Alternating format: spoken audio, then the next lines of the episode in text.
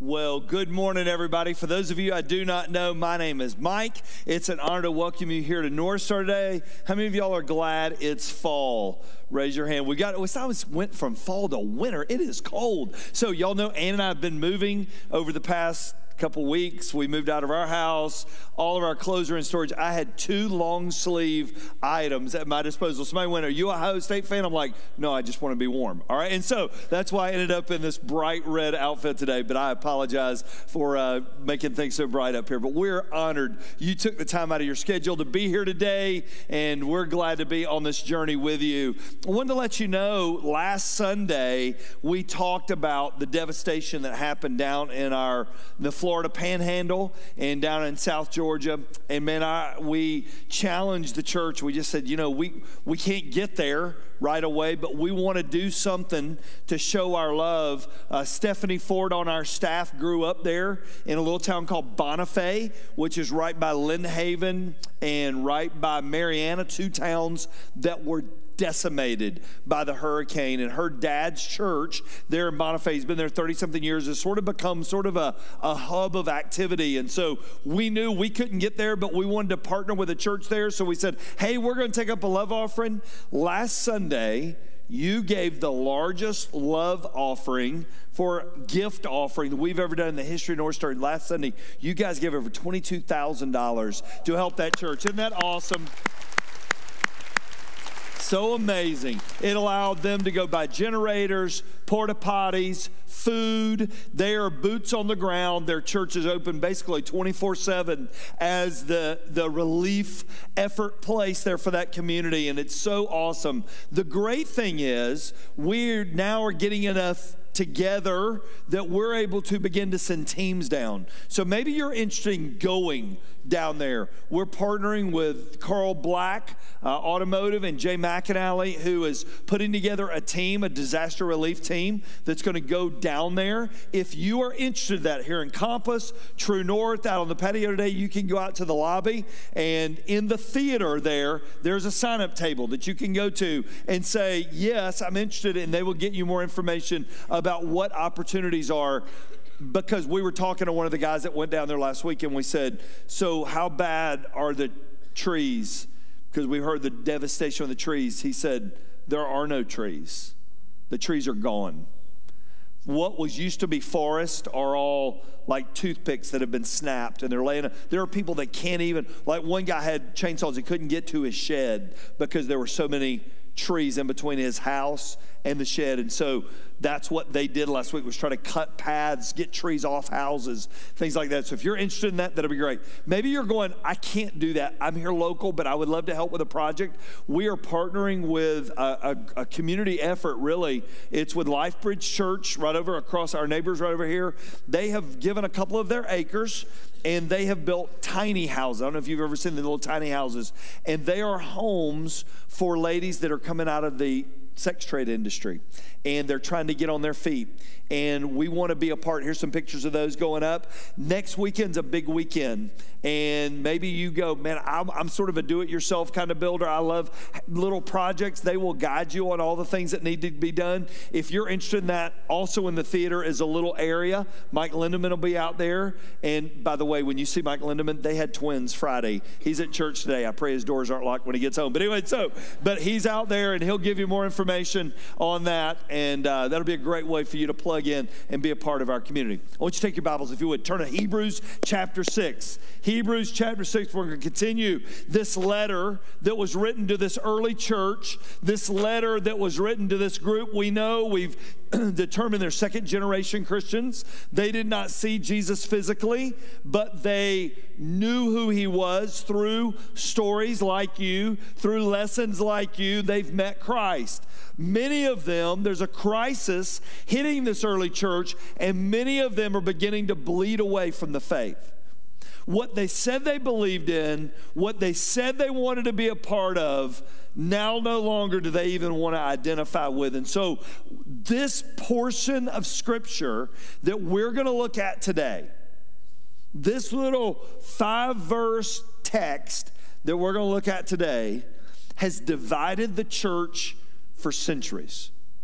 In fact, I would tell you this. If I could bring up on the stage from people that have gone to be with the Lord to modern day scholars, and I were to line them up from this rail to this rail, and you see the smartest, the brightest, and the best. I'm talking people that have forgotten more about the Bible than I will ever know. People that I read, that I study, that I learn from. We would call them theologians, scholars, people who have spent their life studying God's Word so people like me can take it and explain it to you on Sundays. If I were to take all those people and I were to line them up across this room, we could divide them into four categories. They don't all agree on what the Scripture means.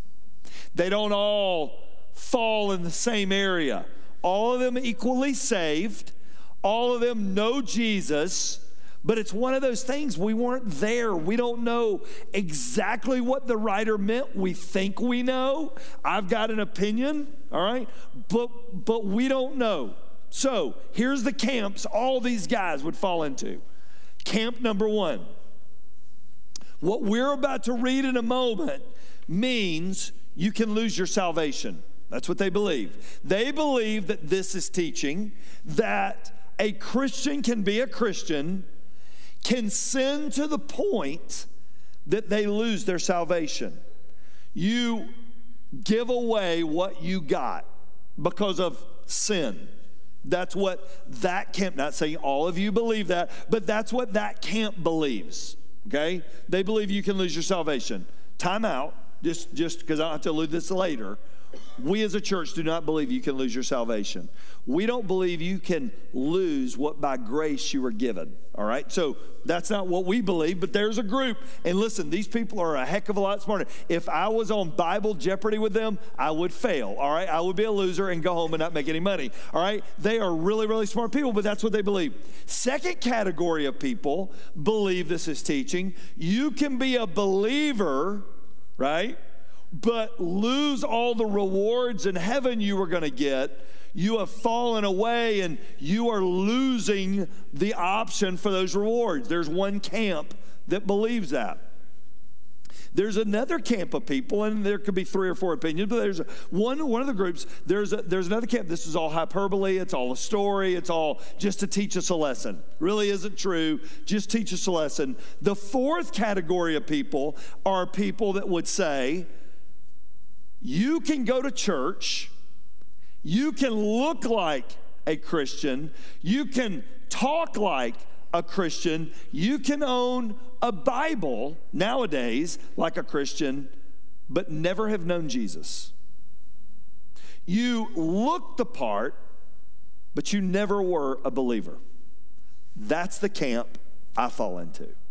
That's the place that I think, I think, that he's teaching. Listen, here's reality. I may get to heaven one day and God go, son, you messed that one up big time. All right, but this is what, this is what I think. Let me tell you why I think that. Number one, it's what contextually in Hebrews he keeps alluding to.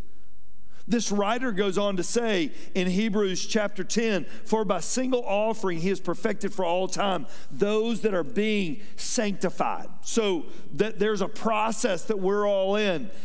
I think this alludes to that. Second part of that, it's consistent with some of the other teachings of Scripture. So there's a story in, in the book of Matthew. Jesus is talking about the end of times, and he said, some of, some of you are going to come, and you're going to say, I want to enter heaven, and you're going to say, I've prophesied in your name, I've done miracles in your name, why shouldn't I get in? And Jesus is saying this, but I'm going to look at you and say, you worker of iniquity, I never knew you. You never had what you think you have. You don't even know me.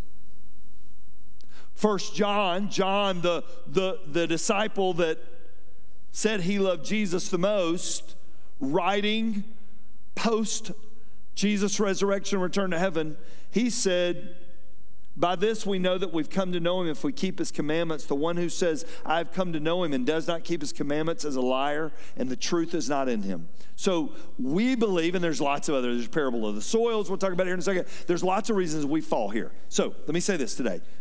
I don't think any of you sat up after the late football game was on last night thinking about this, all right? And so I don't surmise that you, we've thought about it since June. Steve Roach and I have wrestled with this subject since June when we knew we were doing this series. But here's what I would tell you. Regardless of the camp, if you fall over here, dude, I love you, that's fine. If you fall here, uh, we, we can all disagree on this. Here's what all of these theologians would agree on, and here's what we agree on. This was written for the church, and the church better wake up. That's what we would all agree on. This letter was written, and it was written with a warning. All right, so right at the top of your outline, I want you to write the word warning. Write that down.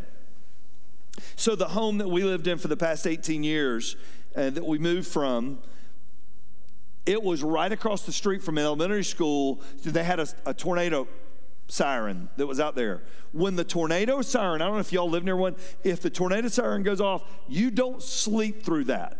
It gets you out of bed. I'm a deep sleeper. I missed it. You miss that, you may miss going to heaven one day because, I mean, I, it couldn't get any louder than this. So, It, it would blow. Well, now I got an option when I hear the warning. A, it's not for me. I'm going to stay in my bed. I'm tired. I'm comfortable. I'm going to leave my kids in their rooms. I'm going to leave Ann in bed. I'm gonna go, not going to worry about the dog. We're just going to sleep through it. I can do that with a warning. Crazy, but I could. All right, I could do that with a warning. B, I could go, wow, they only blow the tornado siren if it's imminent and there's weather immediately in my surrounding area.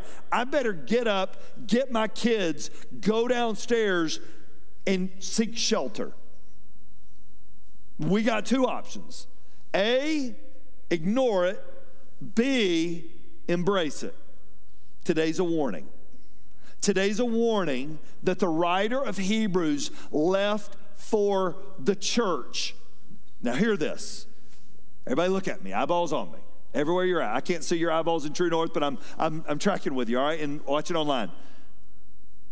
Today may not be what you want to hear, but it's something we all need to hear. Can we agree on that? It may not be something we want to hear, something we need to hear. twenty twelve, I came home from work one day, and I just was feeling funny. I just didn't feel like myself. Told Ann, I just I feel like my heart's racing and I just can't get settled. So her mom's a nurse. She's been a nurse for forever. And anytime there's a malady in the family, we go to see her mom. And nurses, how many nurses are in the room?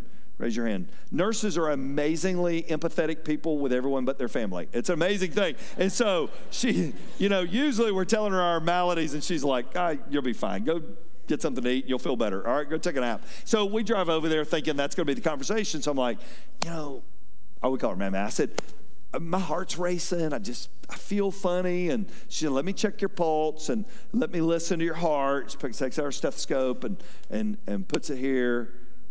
And she goes, you need to go to the emergency room immediately.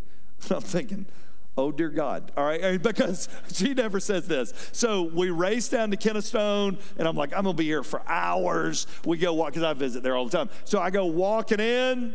They check me. Boom, they admit me. Man, I don't think I've ever shared that here at North Star, because I didn't want anybody to know. I didn't want to bother anybody. My first two nurses were from North Star. It was awesome. But anyway, so we they take me in, and finally, after some testing, the doctor walks in, E R doc walks in, and he goes, dude, you went in AFib.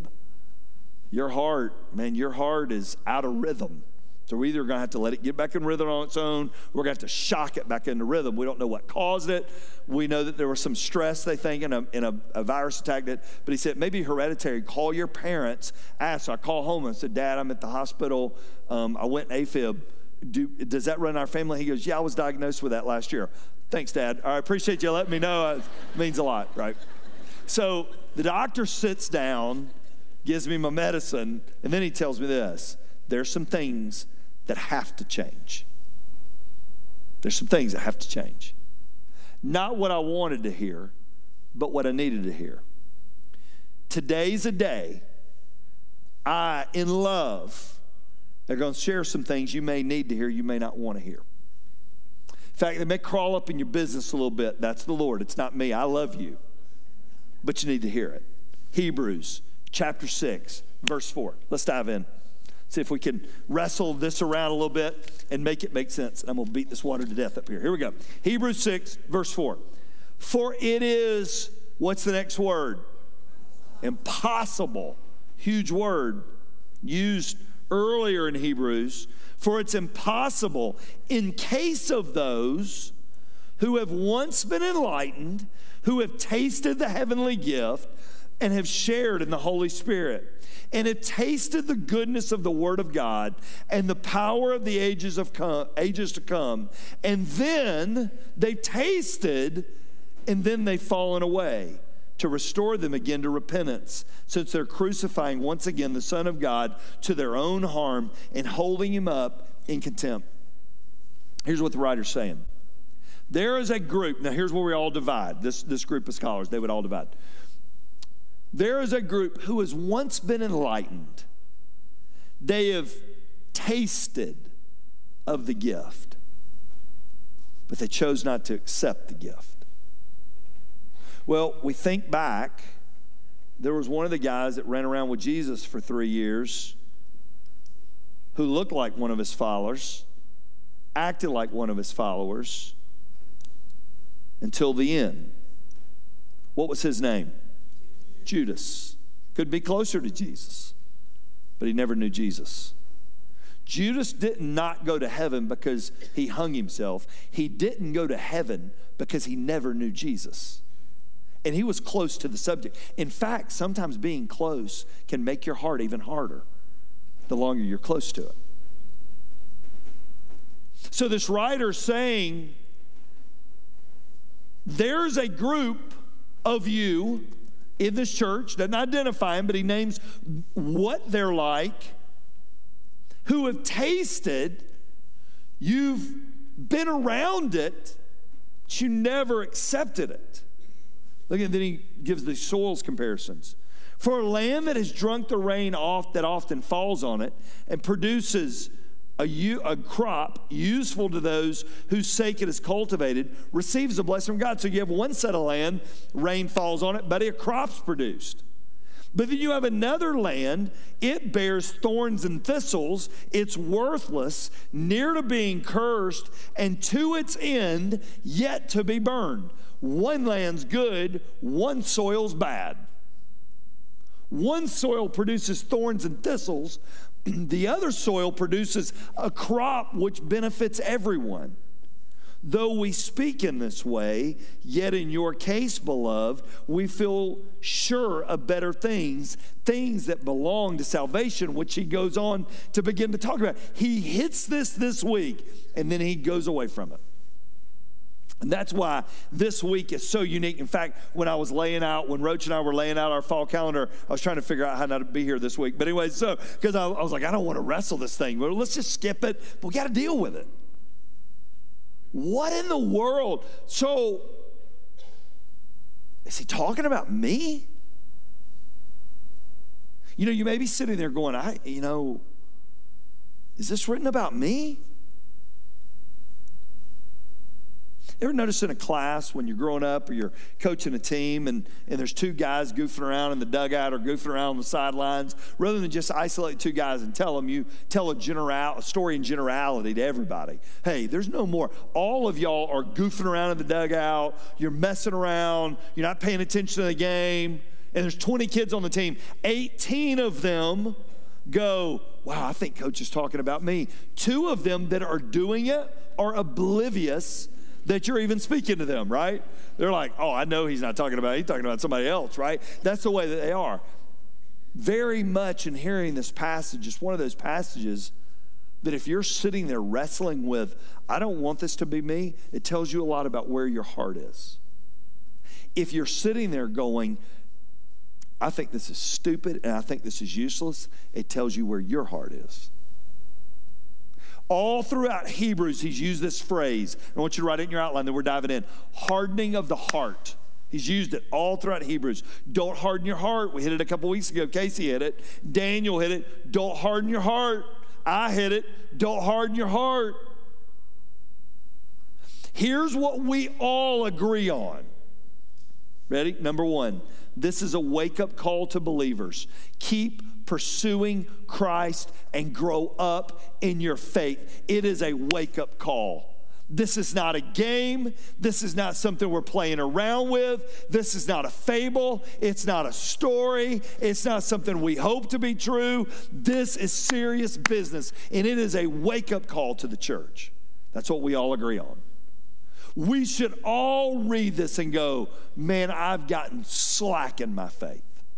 Last weekend, uh, I had lunch with a good friend of mine, Ken, who goes here, and he had missionaries in from Belarus. Belarus is still communist run, and they have planted twenty-two churches in communist run Belarus. And here we are in America, and life's just easy, right? It's a wake-up call. It's a wake-up call to all believers. This isn't a trial run. We don't get do-overs here. It's a, it's a push.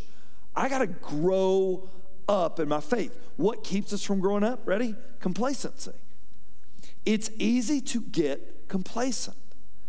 I'm good. I don't need it. I don't have to work at it anymore. I don't have to worry about it anymore. It's just easy to get complacent. The longer we know, the easier it gets, right? We get complacent. Here's what I'll tell you about life. If you're not growing, you're falling back. That's what I will tell you. If you're not growing in your faith, you are going the opposite direction. Well, what causes that? Well, we all have a temptation to say, I've learned enough. I, I've learned enough. I don't need to know anymore. I knew Jesus. I met him a long time ago, and I'm, I'm good. I've learned enough. Or maybe I've obeyed enough. You know, Mike, I appreciate you hitting this for everybody else, but I don't, I don't need this. I've obeyed enough. I've been in church. I got more, I got more Sunday bulletins and taking them to Shoney's than anything you've ever seen. And so I've I've obeyed enough. Man, this is all, this is all for somebody else. Man, if I got frequent flyer mileage for going to church, man, I am like a medallion status. I've I've obeyed enough. Or the third category, I've served enough.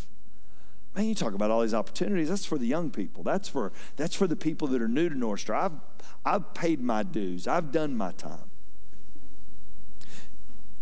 In love, if God left life in your lungs, he left you here for a reason bigger than you, so you better get busy and figure out why.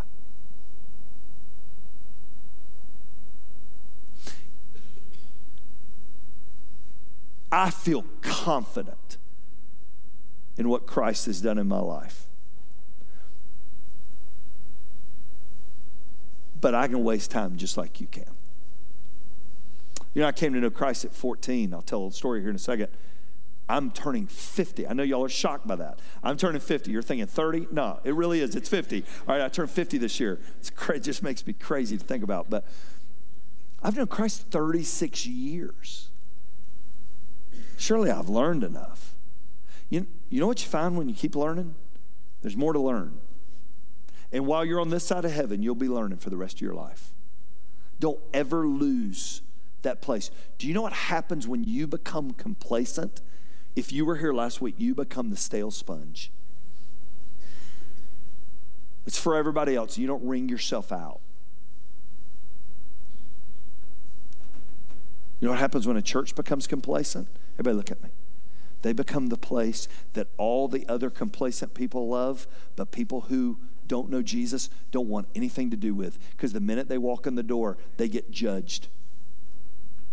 And we become critical, and we become hypercritical. I told Ann the other day, I said, I, and so I help football on Friday nights, and they're long days. So I get over to school at three, we get home at eleven, it's late, and I'm old, all right? And so uh, I, I said, don't let me quit doing that. Don't let me quit doing that, because I don't want to become one of those critical people of everybody else because I forgot what it's like not to know Jesus. I don't want to, I don't want to be that. I could be that tomorrow. Complacency. This writer leaves this for the church. And remember, their, their walk's different than ours, man. It was a lot tougher back then. Crisis is hitting, and they're going, I don't know if I can stand it. I don't know if I can make it. I don't know if I can do this. And this writer's going, let me tell you something. This is the game. It's not a trial run. Don't get complacent in this. And number two, it's a warning to think to those who think they're believers, but they aren't.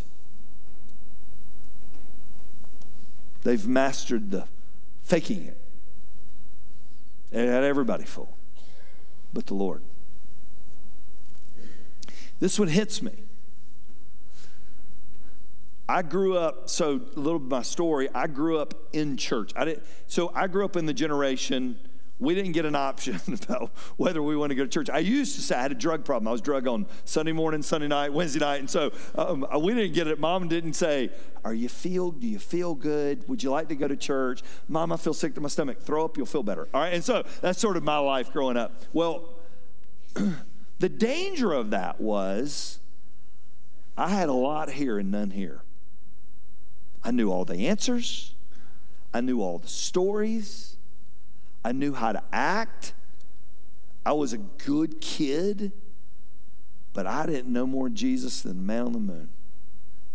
fourteen years old, my pastor, Ike, who started North Star, Ike's wife passed away in childbirth, and we lost her and the baby.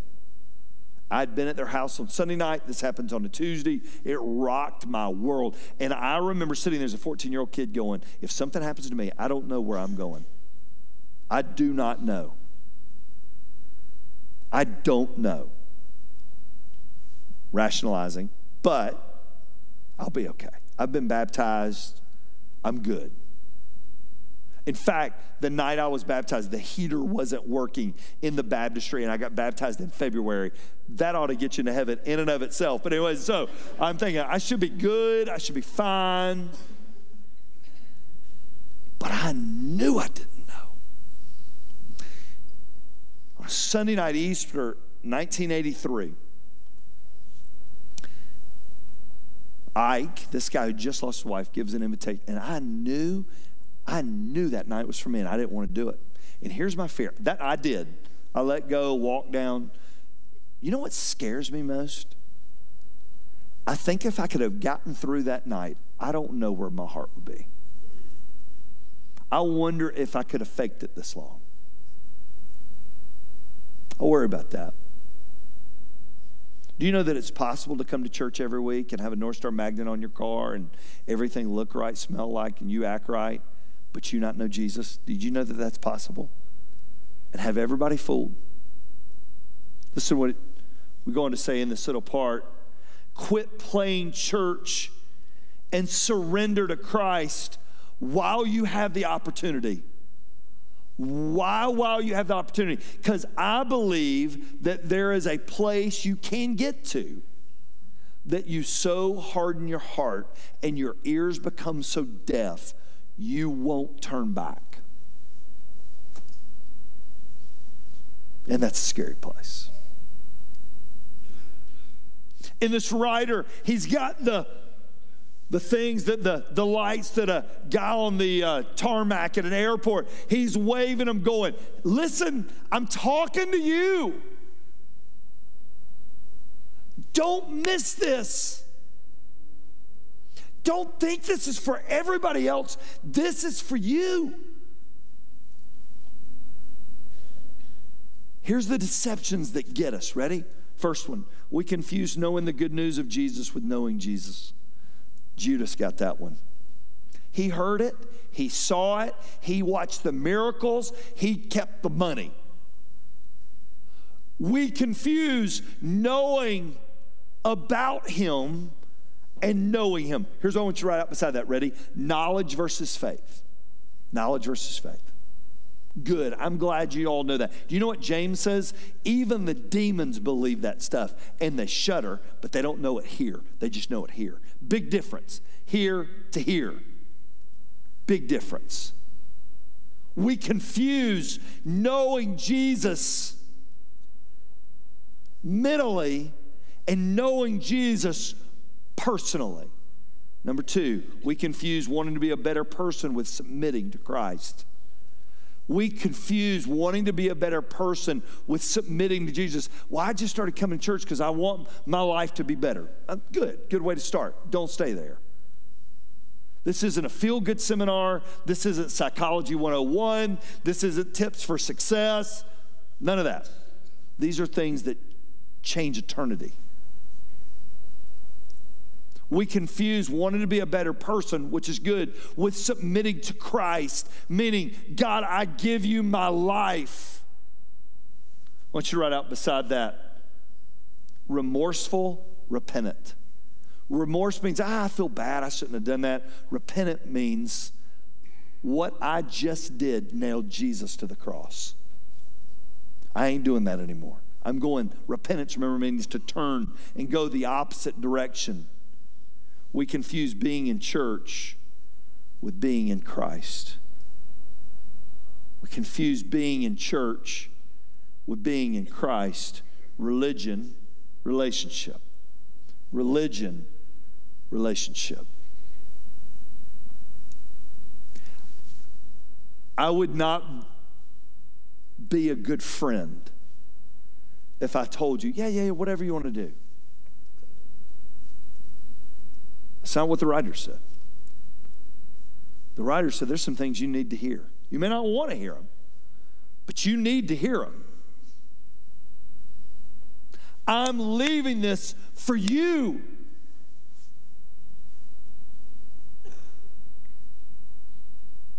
Today we get an option of what we're going to do with it. A, is it for me? B, what do I do with it? C, what are my steps of obedience? So here's what I know. This was the first Saturday in a month I didn't have a service, funeral. First weekend. I have learned this doing so many services. Every day, my life's going to point people to Jesus or it's going to point people away from Jesus. Every day. Can I ask you a question today? Which way is your life pointing people? If you're sitting there going, yeah, everybody I work with and everybody that I run around with on the weekend and the people that we go to the boat cove with and the, the friends I hang out with after ball games and, yeah, they would never even know I was a believer. Can I ask you a question? Why? Why would they never know that? And if my life looks so much like their life, is Jesus there? That's a question we have to ask ourselves. Ladies and gentlemen, we aren't in the beginning of days. We are in the last days. Ever since the time of Christ, we've lived in the last days. So my question to you is this. What are you going to do? I have to ask the question, what am I going to do with what Jesus has to say to me? Would you pray with me?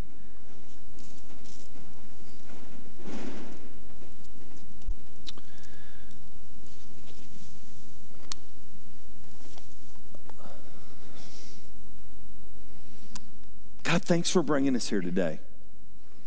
I didn't say that three months ago, but I'm thankful we're here today. God, I'm thankful today we have to wrestle with this a little bit.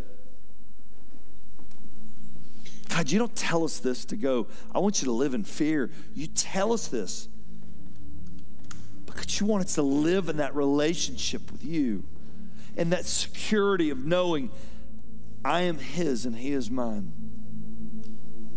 Man, there's some of you heard this today and it flickered that old flame that's sort of gotten a little cold. And you're like, man, I don't want to be complacent in my journey with Jesus. I want it to burn hot. I want it to burn bright. Man, take a second and talk to the Lord, would you? And others of you, you. You may have said, Mike, I'm not, I'm you at fourteen. I've heard it. I know it. I've gotten hardened to it. I faked it well, but I don't want to fake anymore. I want Jesus to live in me and through me. And Mike, I, I don't know if I'm, I, don't, I just don't know. Well, why wait any longer to know? If that's you and you're in one of our venues today or watching online today and you say, Mike, that's me, I would love to lead you in a prayer to meet him. It's, it's, it's, it's not the prayer. It's the cry of our heart. It goes like this. Dear Lord Jesus, would you pray that? Dear Lord Jesus, I'm begging you to rescue me. I know you live for me. Would you pray that? And I know you died for my sins. And I know that you got up just for me. Would you come, Lord Jesus? Would you pray that? Would you come, Lord Jesus, and be my personal Lord and Savior today? I ask you in today. If today in one of our rooms or watching online, you prayed that prayer with me, I want you to just look up and look at me. Right where you're at. Everybody else has got their heads bowed and their eyes closed. If today you prayed that prayer, there's a number on that screen that says follow. I want you to text that so we can get with you and go, here's what it means to follow after Christ. Be up during the song. Just text follow to that number. Man, would you just take a second as the church today and just tell Jesus how thankful you are for what he did for you? Just take a second, would you?